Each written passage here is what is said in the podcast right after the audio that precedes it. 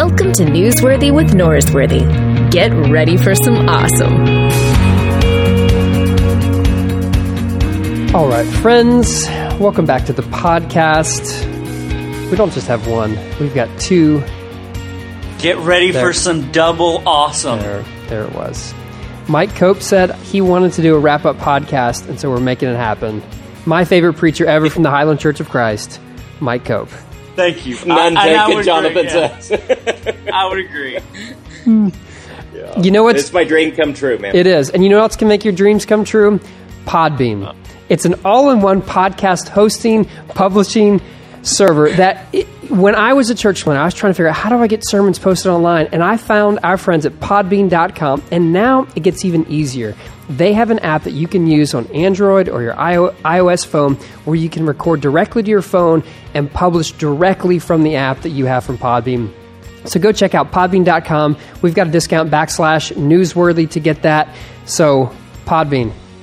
There you go. Last last month, I I pitched for my sponsor the the uh, competing pod podcast thing. Was John, that, Uh, that's why you okay. can't have nice things because of stuff like that. That's just rude. that's true. Unlike you, Yeah. uh, that's it. Plus, we we work with the poor a lot. That's reasons. yeah, so it makes a lot of difference. it does. It does. Mike, what would Enjoy your nice things. what would make you stoop to such a level that you would do a wrap up podcast sitting next to Jonathan Storment? Well, we're sitting here in beautiful Abilene, Texas, looking at the mountains to the south. That's true. We really are. this is, is the one spot in Abilene that you could say this is really beautiful. Yeah, it is really pretty. Looking down at Buffalo Gap, home of Perini's. Yeah. Best barbecue in Texas. Um, there you go. Hard to say that to an Austin guy. No, yeah, it's hard to hard to say that. You still haven't answered my question. What made you debase your soul to do this podcast next to Jonathan?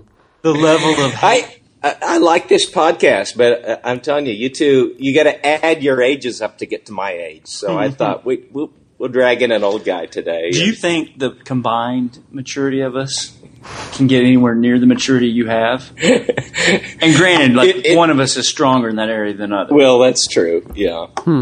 I I don't know. It's like the old saying that uh, the average IQ of two teenage boys together is less than each of them individually. it may work that way.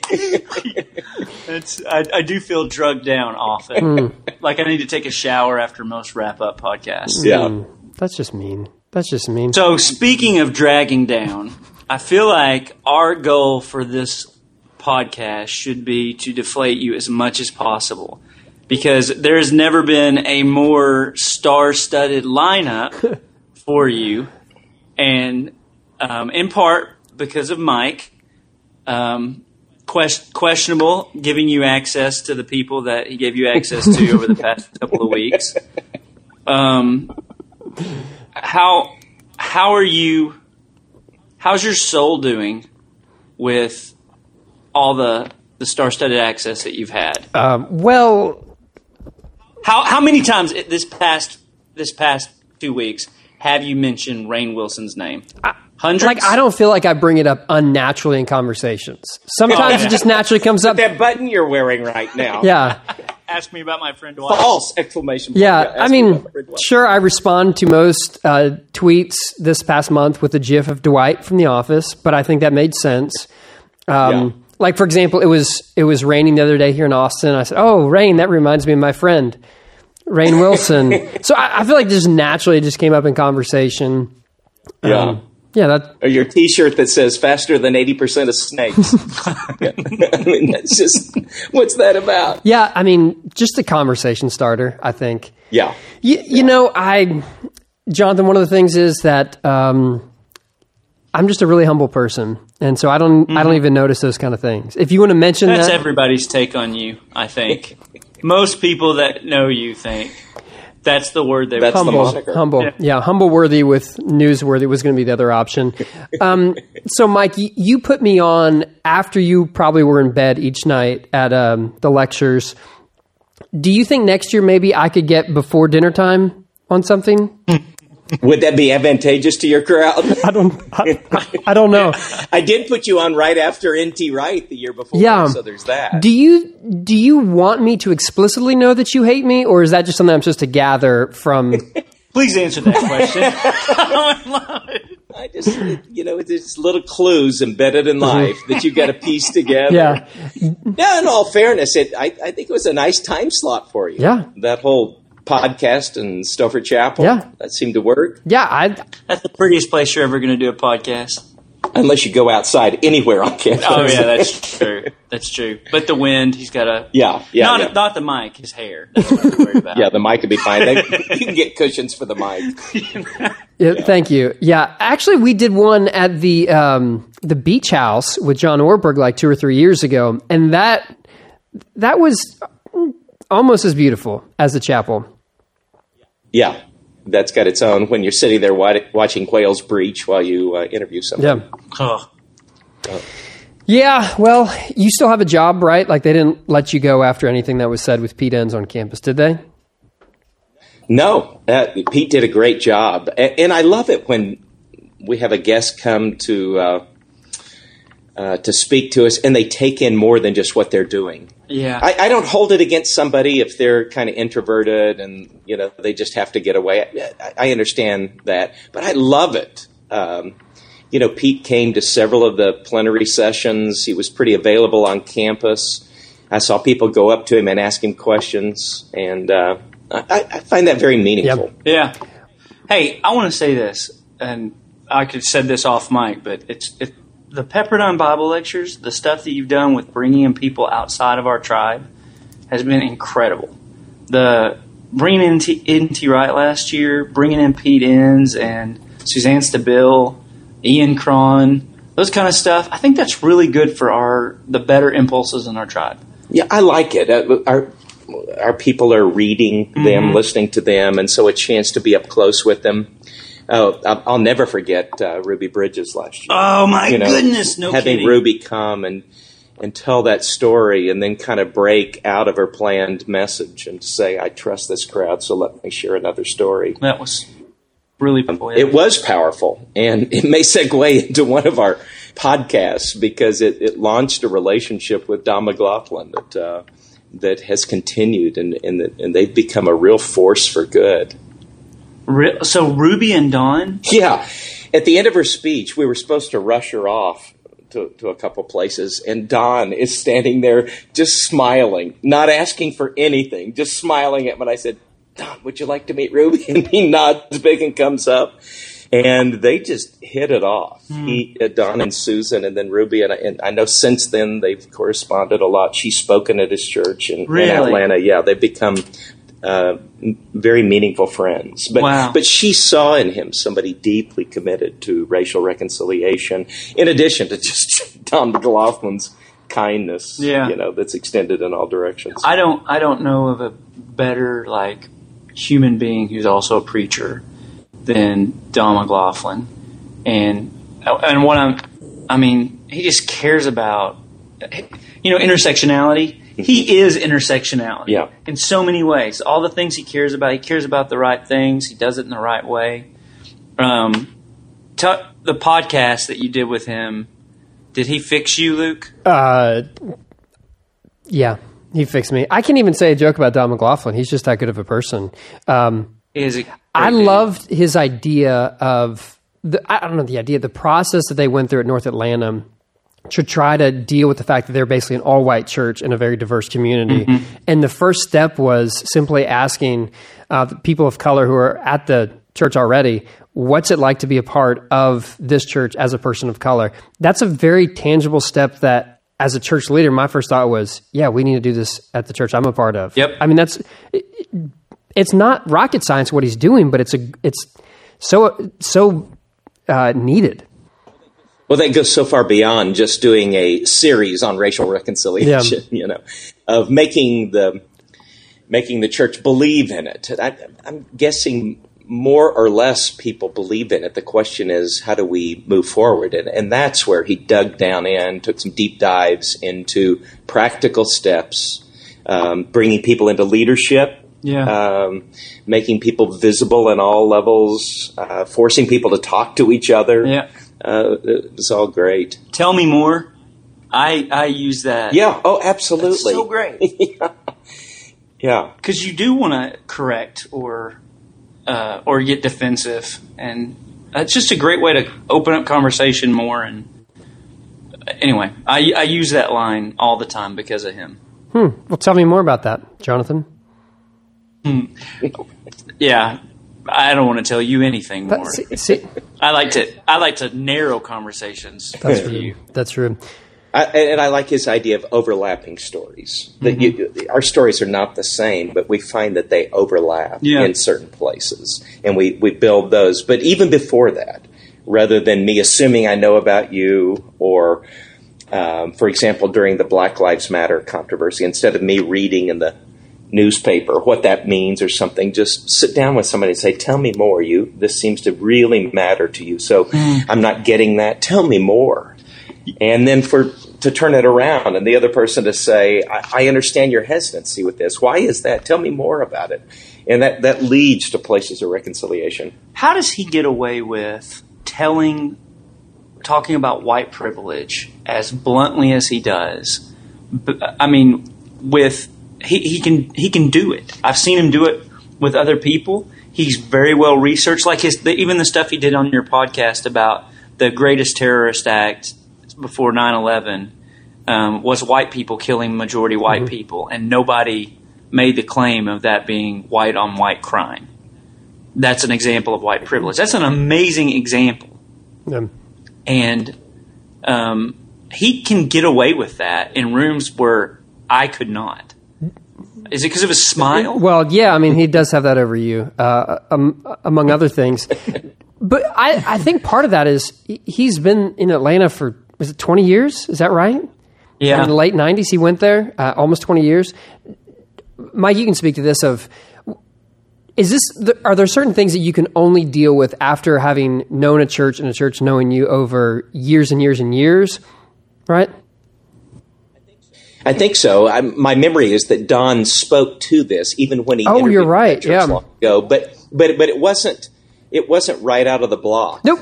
you know he, he he spent time gaining confidence building relationships. And i'll tell you another thing jonathan ab- ab- about don is how often he speaks autobiographically about this. Hmm. To just tell the story of his family. You know he has an african american son.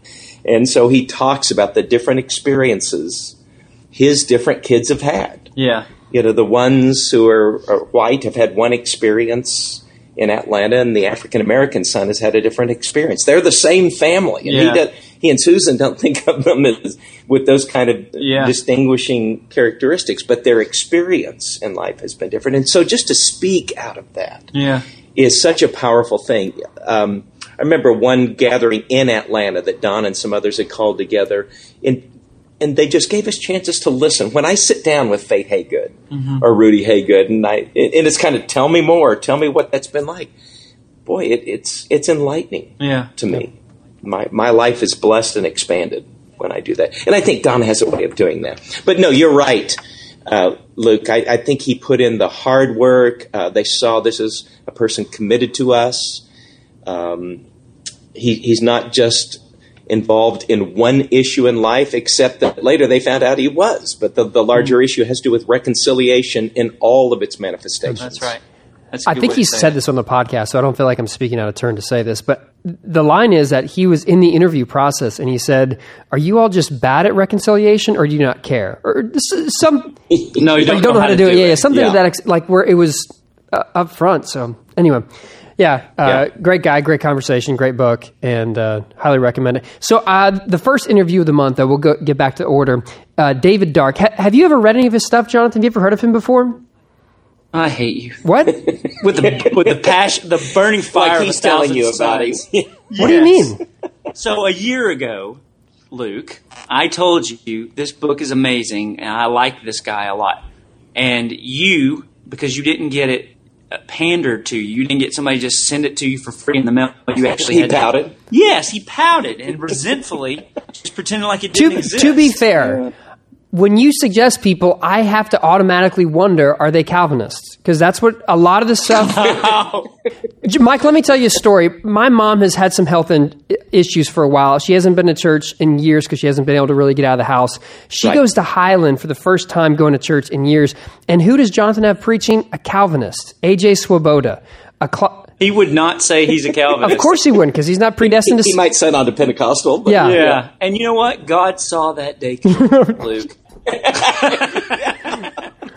and it's inevitably over now. Mike, what do you? f- How, how do you feel about your pulpit being sullied by Calvinism by Jonathan?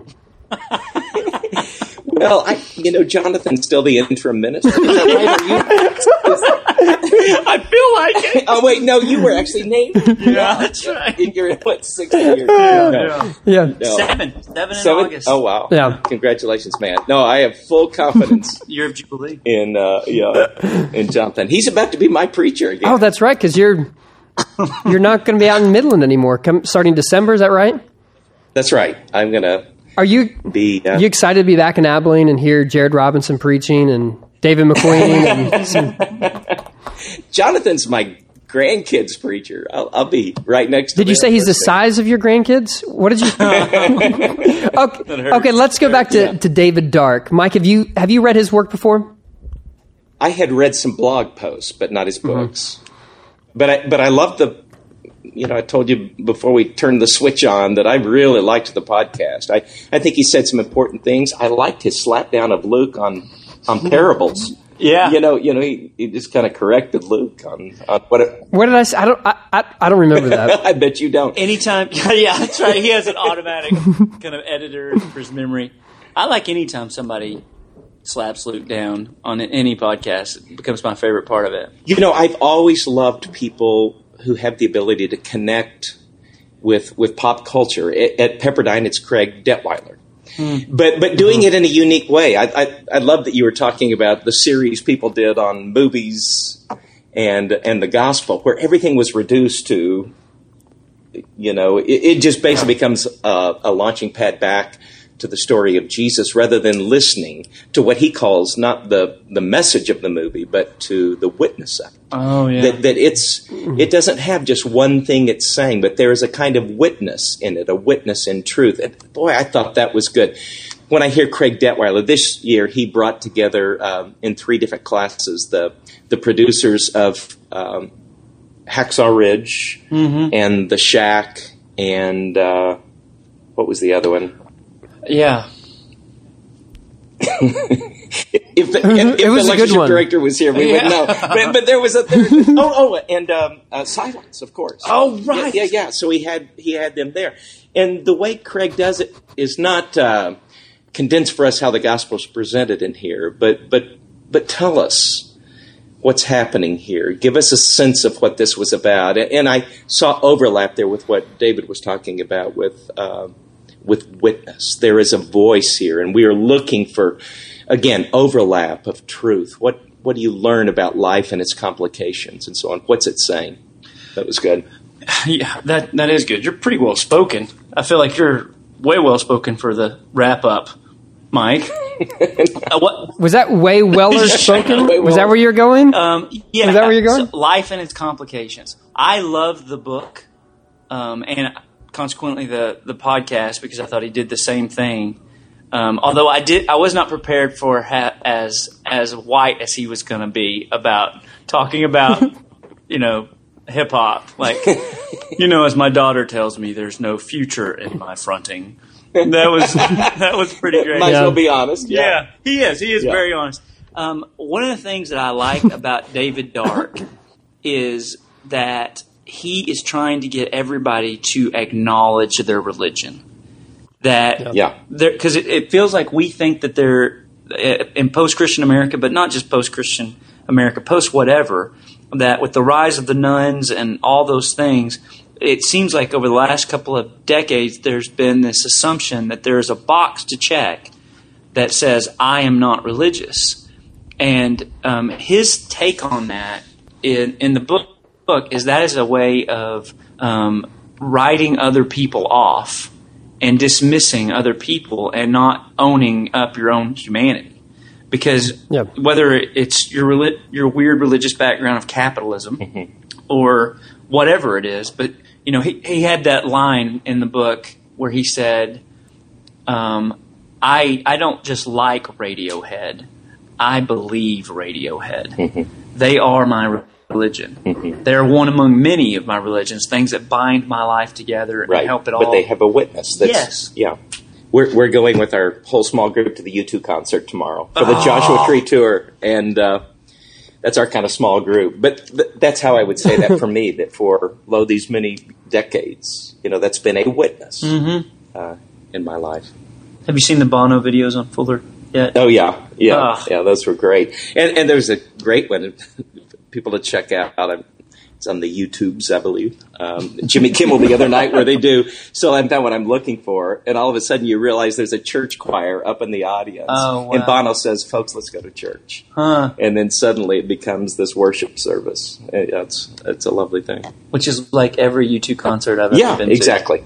Yeah. Yeah, I mean, U2 is a great example of what David Dark's doing, but it's all, I mean, everything is like that. There's always this pull towards the transcendent, and we, I think, often trade one set of transcendence for another without naming it, and in in doing that, something I think is lost in being able to connect to other people. Yeah.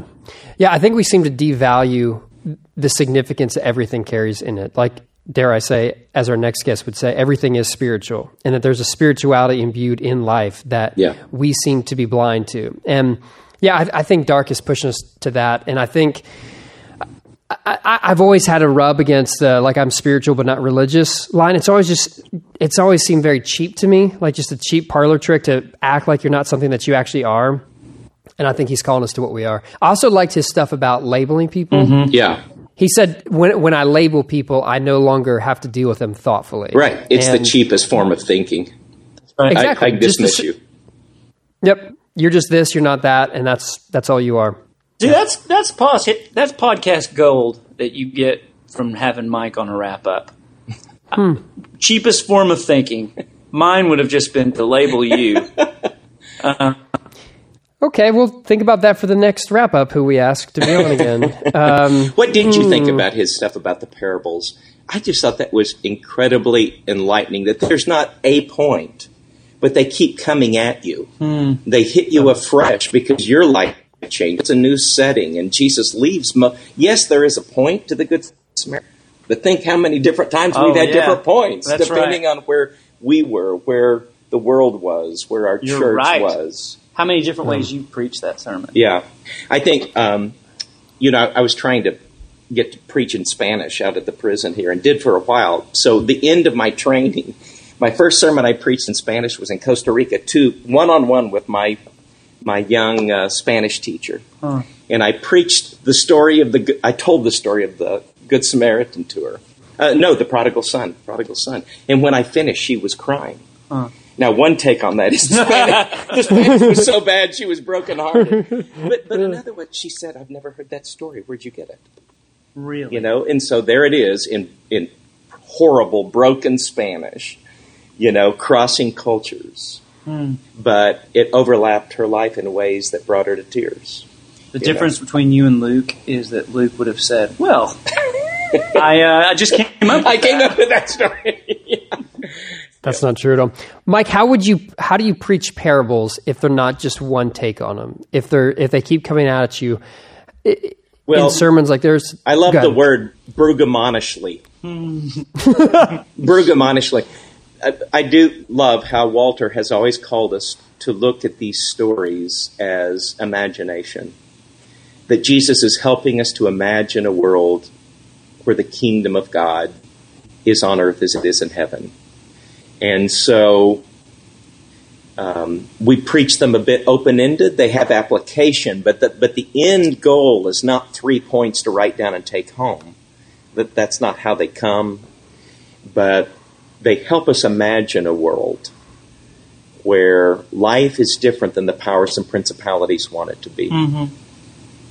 Yeah, Uh, I I you're, like you're preaching now on, on Revelation. The same thing happens in Revelation, right? You've got Yeah. these bizarre images. You, as Flannery O'Connor said, you've got to talk really loud for the people that are deaf, you know, and that's that happens in Revelation. That these images and symbols come and they they help create an alternate world. It's open. You imagine a world where Jesus, the the the, the bloody lamb, is Yeah. is more reality than the dragon. Yeah. you know. when I was uh, a young man, just starting to read my Bible, I would use the copious amount of underlining and words scribbled in the margins as a sign of like my spiritual maturity.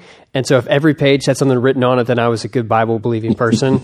and I've since in the last, I don't know 15 years I've I've stopped highlighting at all my Bible because I want to read it fresh each time because there's not just one one word that needs to be underlined. It's not just one idea to take away from it. And it's very difficult to break away from that sort of fundamentalist, this is the one reading of the text that's good and right, and instead move to like, this is living, breathing. There's always a word in here. Yeah. And you can't reduce just to the word that you heard 10 years ago. Yeah, you know, Jonathan, that sounds like what somebody say that doesn't read their Bible much. Yeah, that's That- true. that's That's, right. The reason the notes aren't on the here, re- You're the gonna- reason I don't have any other one. Mike, he's a great wrap up guy. He's a You're great taking- wrap up guy. Mike, you're going down with the wrong horse on this one. So you're you're signing a long contract to Pujols right now, and you're going to see the, Yeah. the bad side Or of that Josh one. Hamilton. I told Yeah. you that uh, you needed to be in the room with us. Yeah. Here. Somehow it feels like two on one here. So Yeah, well, you know, it, it takes two of you. Anyway, so let me tell you a story um, about our next guest, Rob Bell. So, um, Sunday after the lectures, uh, I went to Disney with my family and the Graveses, Josh and Kara, friends of the show. And Kara and my wife Lindsay made Josh and I both wear these gray uh, Mickey Mouse shirts at Disney. And uh, so we were matching. must have really and we were, stood out. Yeah, uh, and so we were in line for the Dumbo ride, and they thought it'd be funny if Josh and I, in our matching gray shirts, would ride on a single Dumbo ride together. And as we were getting on the single Dumbo ride, I look over to my right, and there is a six foot five man sitting down, and I notice I know who that person is, and I go, "Hey, Rob," and Rob Bell says to me, "Hey, Luke, are are you here with your family?" And I said, no, no, no. j- Me and Josh, like our families are up front. But yeah, so that really happened. That's great. He knows Yeah. Josh too, right? Because he did that five or two day thing with him or whatever. Uh, I'm sure deep down in his soul, he remembered him.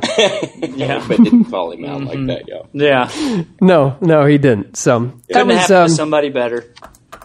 yeah. Thank you, thank you for that. Anyway, um, That was a good podcast.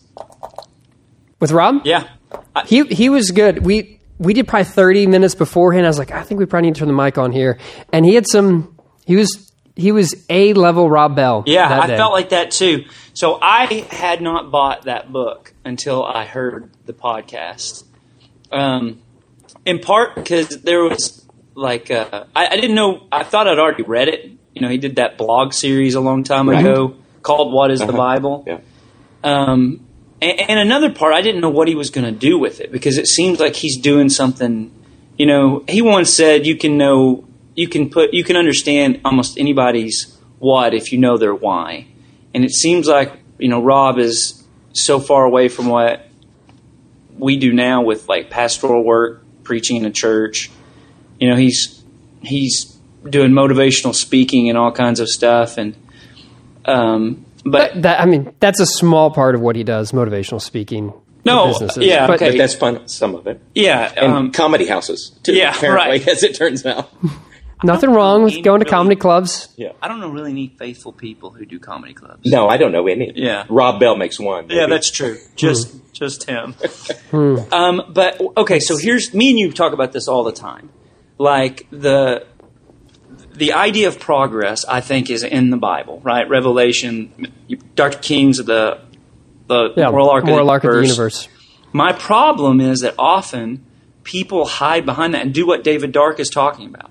It's a label, you reduce other people to their worst, and you hide your own sin and evil behind it.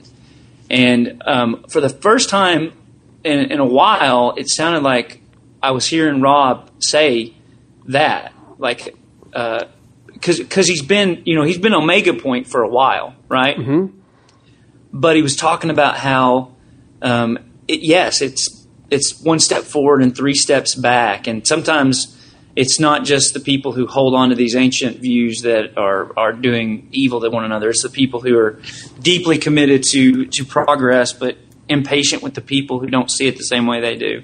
That was the kind of stuff that I felt like comes when you're rooted into an actual community. Um, does that make sense? Like when you're having to deal with implications of ideas in people's life that you didn't get to handpick out of a catalog or well, it's a more generous way Yeah, of understanding right. it, isn't it? Yes. You, you want to be generous in your understanding of people. To go back and read Joshua, for example, is jarring to those Oh, of us who've, who who uh, are trained on the Sermon on the Mount, and that's Mm-hmm. you know the the whole idea of the the Warrior God books. You know, Mm-hmm. that's what Greg Boyd's trying to trying to figure out how those go together. So so it's jarring, but but the the generous thing is to say they were seeking God Mm-hmm. at that time. They were trying to listen to God. It's a journey. Yep. And uh, that whole idea, your, your, your comment about Adele, I, I like that. In fact, you know, the, uh, there have been times, Jonathan, I've wanted to ask you, could you burn all my tapes from the 1990s someplace that are hanging around the church, you know, because that was, that was me at, Yeah. you know, at 35, then that's me at 40 and so on. And, but that's just the nature of how it is, you know, that, that we, we're, as, as was mentioned in one of the podcasts, we're human beings. We're on this journey. Yeah. Yeah, so I like that. I thought it was a generous approach. I did too. I thought it was very. That's a good word for it. I thought he was very generous, and and that he was writing to people who he he had both of those people in mind. You know, uh, fan, people who have fancy pants pastor. Which, by the way, is there a better descriptor of you, Luke? um, fancy pants pastor who does not take the Bible seriously. it could be on your business card.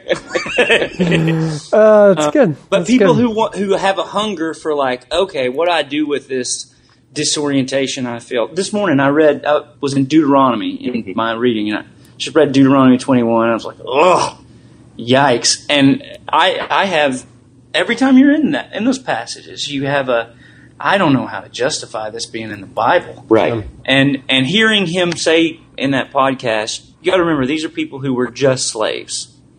They're God is meeting these people where they're at, and what comes. So when you read the Bible, always ask what comes before it, what comes after, what is God trying to do in it. Um, spoils of war passage. Slaves and in the surrounding area, they're not thinking when they they kill all the men that they should make the women wives. So that's a step forward. Yeah.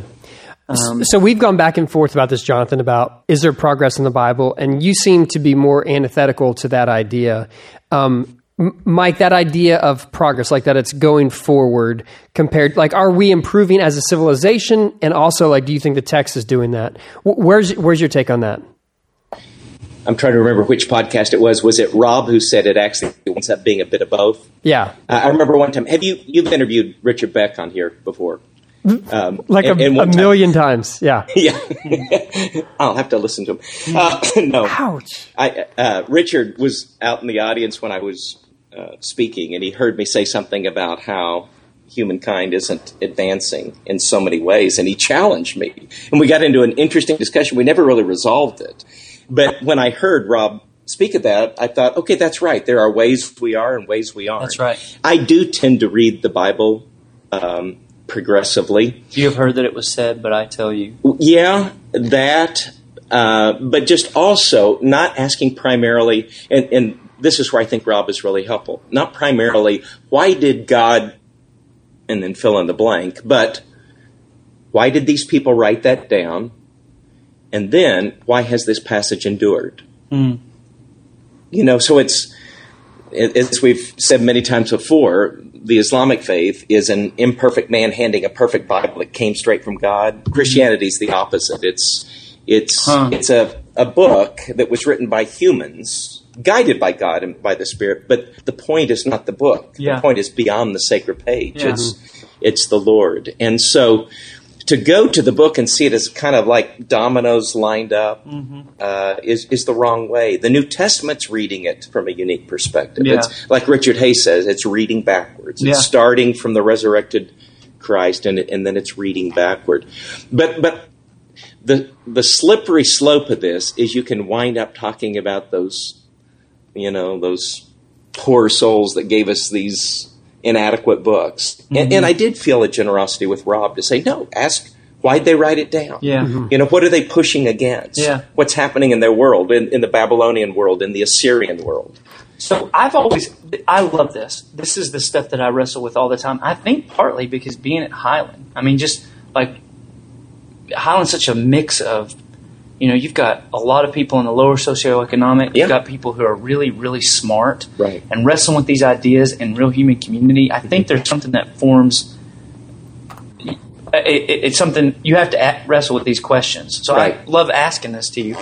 So I believed in moral progress before I got to Highland, and it wasn't because I saw a lot of like backward people at Highland. Yeah. maybe the podcast had a lot to do with it. the wrap ups. Um, and I still believe in moral progress to an extent. Like, and I, I was, I had no problem with the way Rob Bell talked Yeah. about it. We used to think slavery was okay. Now we don't. Mm-hmm. Um, that's a significant moral advancement.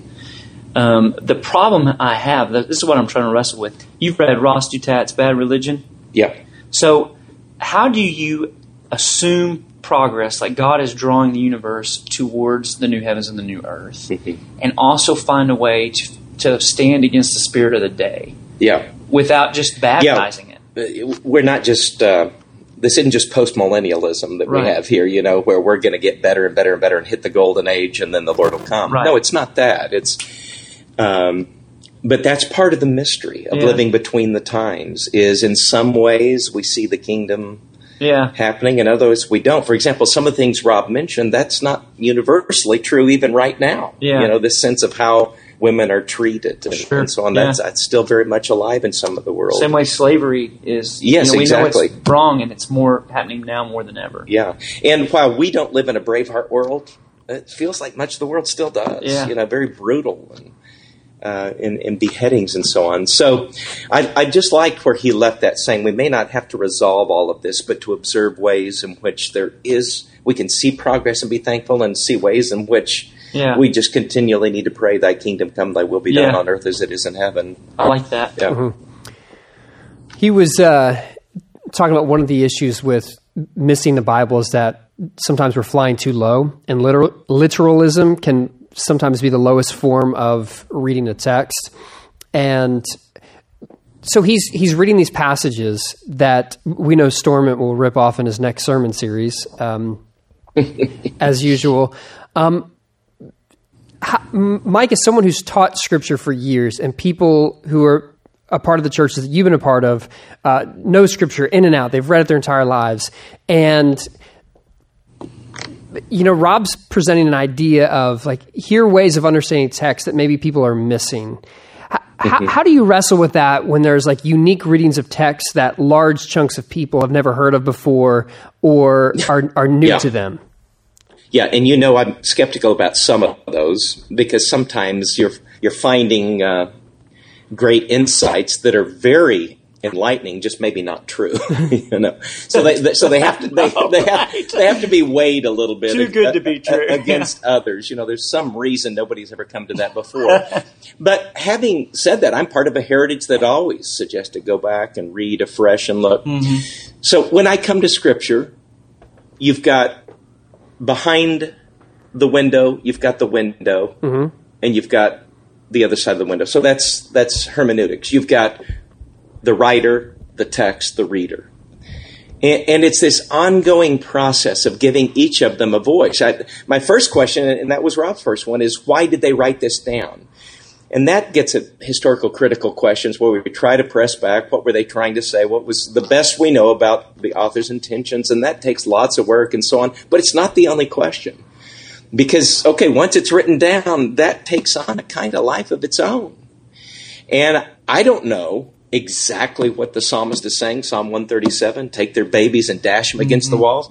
But I do know that that text has a voice of its own for a woman sitting in church who's being abused by her husband, and Yeah. nobody knows it. Yeah. It takes on its own kind of life that may be separate from if if it was a revenge intent in, initially with the Babylonians or something. But then there's also the reader. When I come, like this morning when you read Deuteronomy, you didn't just wake up with a, you know, a a blank slate, you know, mm-hmm. with a mind saying, "Speak to me, Lord. I'm completely neutral in this." Yeah. You know, you you bring where where you are in your life with your concerns, with your family, with people Yeah. you care about, and so it's this ongoing conversation between the writer, the reader, and the text. And I, I, I found Rob to be writing the uh, to to be asking the right questions in that podcast. Uh, yeah, that's a good way to say it. Yeah. Okay, uh, let's talk about the next guest, uh, our friend Rainn Wilson. Mike, you got to you've got to spend some time with him before, haven't you? I have. We, we've had dinner with Rainn a couple times. Again, thanks to the Bartons. Uh, the first time was up at the Bartons condo. Rainn was going to go speak on the Baha'i faith to the Pepperdine World Religions class, and I love that that Sarah served beets for dinner. Did you really? Oh, Yeah. that's amazing. Did he get that? yeah, wasn't all we had. Oh, absolutely, of course. Yeah. Well played, Sarah. But, uh, well and, played. and then right before um, right before the podcast, he came out and had dinner with my family and a few others, and uh, very very generous, insightful man. And of course, my boys and I love him from the office already. But beyond that, uh, I had I dug pretty deep into Soul Pancake a few years back. Uh, I was working with my friend Landon Saunders, and we were trying to think of ways to get this spiritual discussions going with people that tend not to do that. And we found in Soul Pancake about as good a model as there is Yeah. out there for the people that, you know, they get together with friends, they, they're going to have drinks, they're going to have dinner, they don't mind asking about politics, they don't mind asking about um, Yeah. the job and relationships and so on. But if somebody asks, "What do you think about God or suffering or death?" You know, it get the room gets quiet. But what uh, what Rainn has insisted is it may get quiet for a minute, but if there's true community that's building there before long, everybody's going to be talking Yeah. because everybody there knows, even if they're young and don't feel vulnerable, they know death is coming. They Yeah. they know that life needs meaning Yeah. they know that it probably matters whether there's a God or Yeah. not, and that there's something in me that's that that's stirring. So I, yeah, I loved Rainn uh, for his bringing his faith interests uh, into into Soul Pancake. What do you? Th- But what, yeah, just to be with him was was a lot. What of do you think he gets out of having the conversations with Christians? Uh, wh- what do you think his impulse is to make him want to do that kind of stuff? Um, are you? Do you want to speak to that? Or Well, no, this Well, is a grown-up I would- question. So Go ahead. Go ahead. I concede on that. Um, my impression is that he's a true believer here. He really thinks that we are spiritual beings and that how we treat one another uh, is going to depend on whether we face up to these very basic spiritual questions. And the Baha'i faith is not so much an either us or you faith. Now, John Barton has told me there does tend to be an awkwardness in class when Rainn finally reveals that the Baha'i faith thinks of itself as sort of the pinnacle, yeah, as all faith religions probably Yeah. would, but at least it's generous. They believe in the teachings of Jesus mm-hmm. and, and the power of the life of Jesus. They Yeah. believe in these other things. It's not a combative mode, but it's got its own ongoing discussions. And I don't know if those came out in the podcast, but for example, homosexuality, I, you know, that's a big issue in the Baha'i community, just like it is in Christianity. Huh. They're they're strongly opposed to homosexual relationships, and yet within it, there are people like Rainn that are asking other questions about how one might view people if you start with the value of a human being. Huh. So they've got some diversity going on there. By the way, Luke, while you were doing the podcast, I was standing out in the, I was sitting outside in the car waiting for you to finish because I had to get him Yeah, up yeah. on top of the, the hill there. He's being interviewed by Jeff Walling briefly in another program. And uh, I'm wondering, how's it going? And so I texted somebody I knew that was in there. I said, "How's the interview going?" And he said, "I think it's going great. I'm going to check out the Baha'i faith." so I, I, think there might have been one deconversion that night. Well done. Yeah. I don't know if yeah. You, you come to my Pepperdine Bible lectures and, and you've deconverted one person. Man, that is par for the course. starts with for me. one. You Is know, that right? I feel like it's like the one starfish Yeah, on the sea, you know, on the the shore. You know, you got to throw them back in. Do your part. He's sending a lot of people from his church down to Sixth Sixth Yeah. Street. Yeah, Yeah. that- There's a good comedy club there on Sixth Street. yeah, that- yeah. that- I hear. Did it feel surreal at all? I, it felt surreal to me just being in the audience, hearing you tell him about us watching him play Dwight at. uh, By the way, that was our. It was house, not, your house. It was. It was our house. It wasn't. Ask Ashley. It was our house. Nope. Was not there. The yeah, you just re- recenter the whole story around yourself. that sounds that sounds right. Okay. but that felt surreal. I mean, I would imagine interviewing Dwight Schrute would feel I- surreal. mm, I don't know if this is just a grace that I, I don't think about that until after. One of the best parts of the, the conversation was actually before the mics got on. We were in Sarah's office, and Pete Enns is a big fan of The Office. And so he wanted Yeah. to meet Dwight. And so he comes up having to, to run up the steps like everyone does at Pepperdine and ends up with a little bit of. Um, uh, of a lost breath. He was out of breath from running the steps, and then he's nervous on top. Yeah. So he seemed like a complete like babbling fan, which was awesome to me. Just seeing Pete so frazzled by Dwight, uh, that warmed my heart. Uh, but honest, I don't know. I, I don't think I was that nervous to be honest, but it was. I was very excited to meet him, and it was um, it was a fun fun time. I, I did think that the one question I would like to get to is we all have an interpretive tool. We all like we all read text a certain way. We all interpret things a certain way, and he's going to interpret Jesus. I believe he's divine. Uh, we listen, we follow his teachings, but we think he's not the revealed truth. But we believe he's a revealed truth. And I would like for him to interact with the mm-hmm. idea of well. That must be nice for you to make the claim that he's good enough, but he's not the final word, whereas he's the final word for us. Jesus is. But then Right. again, we make the same claim. Like we're all making a truth claim, and not every truth claim is going to be able to be gelled with one another. And I think I like the Baha'i faith for trying to be inclusive and respect others, but at the end of the day, there is a choice that you're making with someone, and it's just a different choice. It's not like you can reconcile all religions, but I think there's a way that he is modeling for religions with differences to respect one another and still find a way to be in unity and community, even if you have differences. I think that's right, and that's that's what John Barton's class is about. That's why John goes to such lengths to take his students to to a synagogue, to a mosque, to have Rainn come in.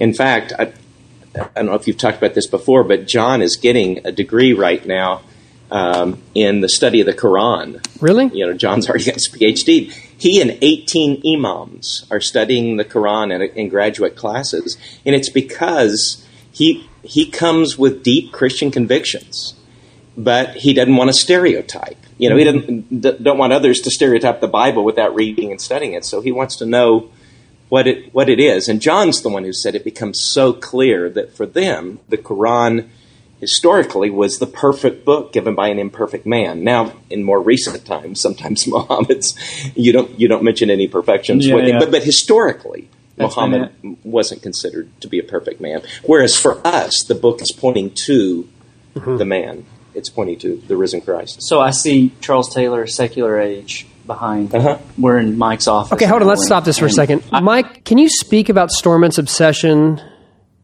The one author that he quotes all the time. Before we get to Charles Taylor, who's one of Jonathan's favorites, his his actual favorite, the the perfect man in Jonathan's heart, G.K. Chesterton. Chesterton. I've invited Chesterton into my heart. Yes. What do you think that says about Jonathan? Well, that's that's that's generous and orthodox. I- I Thank think you. that's Thank good. you. Do you think Do you. Have you read Chesterton? do you think he deserves that uh, that place in Jonathan's heart that's equal to Jesus? okay. First, okay.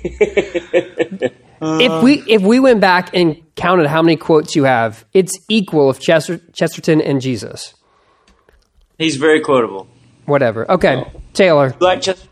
I, I do. I think you're probably reading theology while Luke's looking at NFL draft stuff. Yes, that's true. Or So- the man with the yellow hat. Yeah. Just Yeah, to my books. kids. Yeah, because Yeah. it's so stupid to care about your Yeah. children. Captain Underpants. So uh, a secular age, I see that on your bookshelf behind you. Yeah. One of the one of the things I here, here's what I think the question Luke is really struggling to get out. It actually is. Remember that old um, parable about the blind man and the elephants, Yeah. or the elephant, the six blind men. Sure. And Lesslie Newbigin's take on that. Uh-huh. Like somebody's seeing all that. There's Right. a platform from which. So there's there's a challenge when any religion comes together making any kind of truth claim. One of the things Charles Taylor says is we're having the conversation we're having in it may be post Christian America, but it's post Christian America, or you know, as as much as any nation can be Christian, but that that Christianity created secularism, created space for other people to have differing views, and um, that that's actually from the, the the vulnerability of the cross, and um, that there. So even even that this conversation is happening has some Christian instincts behind it. So I think that matters. I mean, we're not creating a caliphate. That it's it's a there.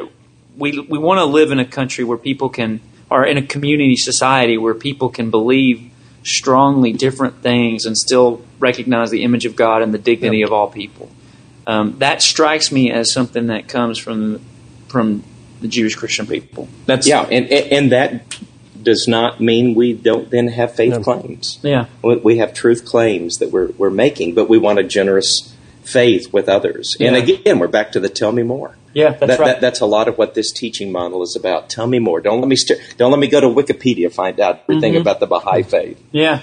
But tell me more about what how you came to this, what that means to you, and to hear him narratively talk about Yep. kind of a journey in his life, and he's sitting there with marijuana and says, "My life's got to change," you I know, felt and he's like- become this force for good. I'm sorry, I didn't mean to No, that's good. It was. I felt like him and Luke really bonded in that moment. Yeah, Luke was like, "Yeah, I've been there." Yeah, sometimes I talk to you, Jonathan, and feel like I need to start smoking weed. Yeah, I get that. it's the only thing to help me get through. Um, all right, so Pete Enns was back on the podcast, first time guest at Pepperdine, like 10th time on the old Newsworthy podcast. Uh, just a good guy. Just a good guy. The uh, By the way, I need to thank you for that one. Uh, I, I, you know, I, I love Pete's books. I, the one, uh, the Bible tells me so. I've bought for everybody in my family. I, I love that book and his book on doubt. What's the name of that sin of book? certainty. Yeah, the Yeah. sin of certainty obviously means a lot to me. no, I, I, I, think that that book, you know, if I was smarter, I could have written that book. It was, uh, he's a good thinker. Um, he was lively as a teacher, b- but as I already said, the way he interacted with people uh, meant a lot to me but for him to start in and just face those things, and when I was working with Landon, these are the things we heard. What about all the violence in the Bible? What about Christianity's hatred of science? And here's a man of faith and an Old Testament scholar saying, "No, no, no, that's that, that's the wrong take. That's kind of a modern fundamentalist reduction yeah, that's right. of the Bible." But that's not it, that's not a problem with with historic Christianity. Um, Yeah. Well, I- th- there are other ways of reading it. Yes, and we're actually trying to be more conservative in our reading by going back to what the Yeah. the, the way the Bible was. Yeah, we're much too conservative to read it that way. That's Monte Cox, Yeah. man. I love that guy. Yeah. We're way too conservative to read it the way you're reading it. Yeah. Is it? Uh, was it on the podcast or maybe it's in his book where he does the uh, "I I hate oatmeal" routine? Maybe, maybe it's in the book, but he says if somebody, if right now I said to the two of you, "I hate oatmeal," and then I turn around and say, "I love oatmeal," well, then that's a contradiction. But if I tell you today I hate oatmeal, and in 20 years I'll probably be dead, but, but if I'm around in 20 years, if I say now I love oatmeal, well, that, that's not a contradiction. It was a different time. It's a development. Or if you say you love it and I say I hate it, that's not a contradiction either. We're different people. And so that's Pete's way of saying scripture is it's a library. It's Yeah. it's the voices of the people of God. Don't diminish them. Just let them have their say and and and in Jesus Christ we have learned a new way to to come to understand God. Yeah. And now we can go back and we can explore. Uh, at the lectures, Tom Robinson uh, did a, an amazing job at looking at Ecclesiastes. Mm-hmm. He didn't make fun of Ecclesiastes. He elevated the voice of it, but said, but Kohelet couldn't have known something that we know looking back. It's not all in vain. Yeah, it, yeah, it's it, it was a great Christian reading of the book Yeah. Hmm. I, without pulling out a Jesus parachute. yeah, Jesus. Yeah. Christ. I like the way that understanding text as a library, as the Bible as a library of books. It seems like it takes unnecessary weight off the books to be something they can't be. You know how the medium is the message? I wonder how much of that is the fact that we have it all in one book where they would have had them all in different scrolls. You know? Like, you're having to pull out and, well, let's see what Isaiah says um, versus just flip over to. You know, does that make sense? Yeah, definitely. I could actually see that making. I mean, surprisingly, it's a Yeah. good idea. One thing I wanted to mention, Luke, is to me this this hits some people as brand new. For us, we've heard that before. Mm-hmm. It's not jarring, but for some people, this feels like okay, you don't believe the Bible's inspired, you don't love the Bible, and so on.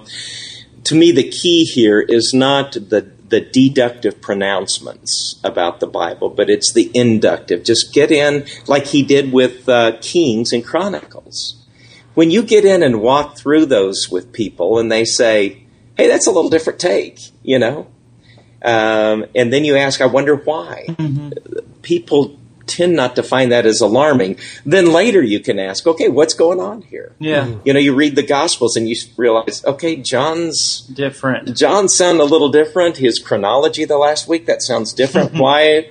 Why is the the slaughtered lamb seem to be on a different day? Mm-hmm. Well, if you do that inductively, uh, it's a little harder to deny. That's good. And, and so then you come out at the end saying, okay, maybe some of my presuppositions You- weren't, weren't right. You are the Church of Christ ninja. I mean, you you are the guy who knows how to get to play, get people to places in ways that are helpful to them. I have, I I, think so. well, I, mean that like sincerely and as a compliment. You've done that for me and a lot of people. Um, I have a question about, and I asked Pete Enzis, and I, I, I'll tell you what he said. Uh, but I want to ask you this. Um, so I read the Bible, I think, very similarly to the way you do, and we both care about the very the, the same kind of things, like people who are poor. I grew up poor. I know you grew up around a lot of poor people. Um, people who are uneducated are very close to my heart. Um, my dad has a GED and uh, says often, "I wish I could do what you do." That, Yeah. that kind of stuff. We preached at the same church for a mixture of people. So here's here's my question: the the hermeneutic that poor people or uneducated people have mm-hmm. often starts off as really good news, and mm-hmm. then and then maybe their kids have problems with it and have the kind Right. of development. Sometimes I, I don't know how it works out, but how do how do you preach in a way that doesn't keep how do you how do you not just target educated people versus uneducated people how do you invite uneducated people and, and without being elitist Yeah, I think that's a great question, and you're at a church where you have to do that. Um, I, I like the idea of the Bible as sacred space. yeah Uh, however, we understand inspiration, and it may there may be some differences in our group about how we how what we mean by that. And when we say that the Bible is infallible, we're going to mean different things. I mean it's infallible because it points to Jesus, but it's still sacred space, and so we take all of those people into the sacred space, and and we look around now. We're not all up on stage preaching, but I think the very fact that they've been in your heart and your mind during the week means they were in the sacred space with you. You know, you didn't just take Dr. John Willis, Right. you know, Old Testament PhD in, in there with you. yeah You know, you took Robert in Yeah. there in there with you. You know, you're, you're taking these people into the sacred space, and your word is crafted from that place. Um, you're thinking of it through their different lives. Um, of course, you and I understand another level in a way Luke doesn't because we've read Hillbilly Elegy, yeah you know, and he, he he just won't read it. So, um, but but some of that actually is in there, right? Yeah. I mean, it's a sense that okay, I'm I'm at an educated place in my life, and it's easy for me to make some assumptions that, that may not at all be true. You know, for somebody that that has come from a different narrative. Yeah, and, and it's and the gospel is supposed to be good news for the very people that we're Yeah. trying. Yeah, I mean, Yeah. So I want to I want to tell a story that I think your podcast listeners will love and y'all will love because it just happened on our Thursday sermon thing that me and you got from Rob Bell. Hold, mm, you got from me.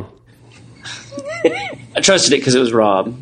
so uh, I just did you- Revelation. And But hold on, did, did your assistant email my assistant asking for directions? Though, yes, so you got it from me, is what you're saying? my assistant got it from your assistant. That's that's as far as I'll go. All right, press on So uh, we to had the story. we just had uh, I was going over Revelation five, winning, losing is actually winning, and then I asked at the end of it, "Do y'all have some examples of this?" And they hem hawed for like thirty or uh, like twenty minutes. It came up with a few good ones, but finally, one of the people there was this this woman named Lori, who is an ex-con. She used to be a, a newspaper editor in Tyler, Texas, and now after um, her meth addiction, she's out. She's at Highland and in Abilene. And a few weeks ago, we had a video with Richard Beck talking about uh, his prison ministry. And she said, when an ex-con hears about a prison ministry, they listen up. And when I heard he was preaching at Freedom a couple weeks ago, so I got some of the women from my uh, uh, the nonprofit she's in to go with me, ex-cons, and they go there. And um, she has, she knows nothing about Richard other than the video. Um, but she she's finding out. She looked him up online, finds him. He's kind of a big deal. And uh, he he's sitting down, and she points him out to her friend, and he's got ratted jeans on. He's got he's tatted up. You know, his hair's you know he's brother Richard. And uh, anyway, as they're leaving later, uh, she goes. One of the the woman that was with her said, "Yeah, I just thought he was one of us." I thought that Yeah. is what. Yeah. Isn't that Yeah, great? That's good. And he's not playing. No, he's not yeah, playing the this part. is with That's- irony. Yeah. Yeah. this is Yeah. yeah. I Thought Yeah. that was just such a great story of That is. the gospel at work. I like that. Yeah, that's a grace to have him there at Highland to make up for Jonathan's preaching. Um, It had to go there, didn't it? it did. yeah. Um, all right, guys. This was good, Mike. Thank you. This for was a fun us three this. hours. I love Yeah. So Jonathan said, "Hey, how long is this one's going to go?" And he's the one who's been talking the whole time. I talked So, at the end. yeah. That was good. Yep. Enjoyed being Well- with you guys. It's been a hard week. James Bond died this week, so mm. yeah, that was tough. But Wait, who did? Which James, one? James Bond. Roger Moore. Roger Moore. Oh, okay. Yeah. He's a millennial. Uh-huh. he doesn't. Yeah. Sean Connery's this guy. James Craig. Craig. What is that guy's name? Daniel Craig. Daniel Craig. Yeah. He's also out of touch. That's Whatever. Probably the better. Yeah, I just don't watch movies. I just read books in the Bible to keep me focused on the Lord's work. Um, That's yeah, it. that's what we all assume you're doing. all right, next month on the podcast, let me tell you what we've got coming up. We've got uh, already recorded. We've got one with Greg Boyd talking about his new book uh, about some of the stuff with the evil and the uh, violence in the Old Testament. Y'all get it worked out. Oh yeah, yeah, definitely. And then uh, we've got one I recorded with Fate Haygood. Um, we've got them scheduled with Eugene Peterson, and then we have an Olympic gold medalist who's stopping by the office this week. So uh, those are some good ones this week. Let me tell you one more thing that's good. You know what it is, Jonathan? I do. I think I know what it is. Podbean. They're the place to go for all of your podcast hosting and publishing needs. They take care of you. Their new app makes it super easy to even use your phone to download, to record, and then to upload your podcast. That's all you need. Podbean.com. Check them That out. sounds like Prairie Home Companion. It does. what? So Hey. it actually is hard to do a pitch. He does horrible at it, but I do worse. So I've just decided to be silent while he does it. We, Mike, I'll send you a link for the time Jonathan tried to do one. It yeah, was, I want to hear it. Well, it was life changing. All right, guys. all right. See you later. See ya. Thanks for checking out Newsworthy with Norsworthy. Make sure to subscribe to the podcast on iTunes. You are now adjourned.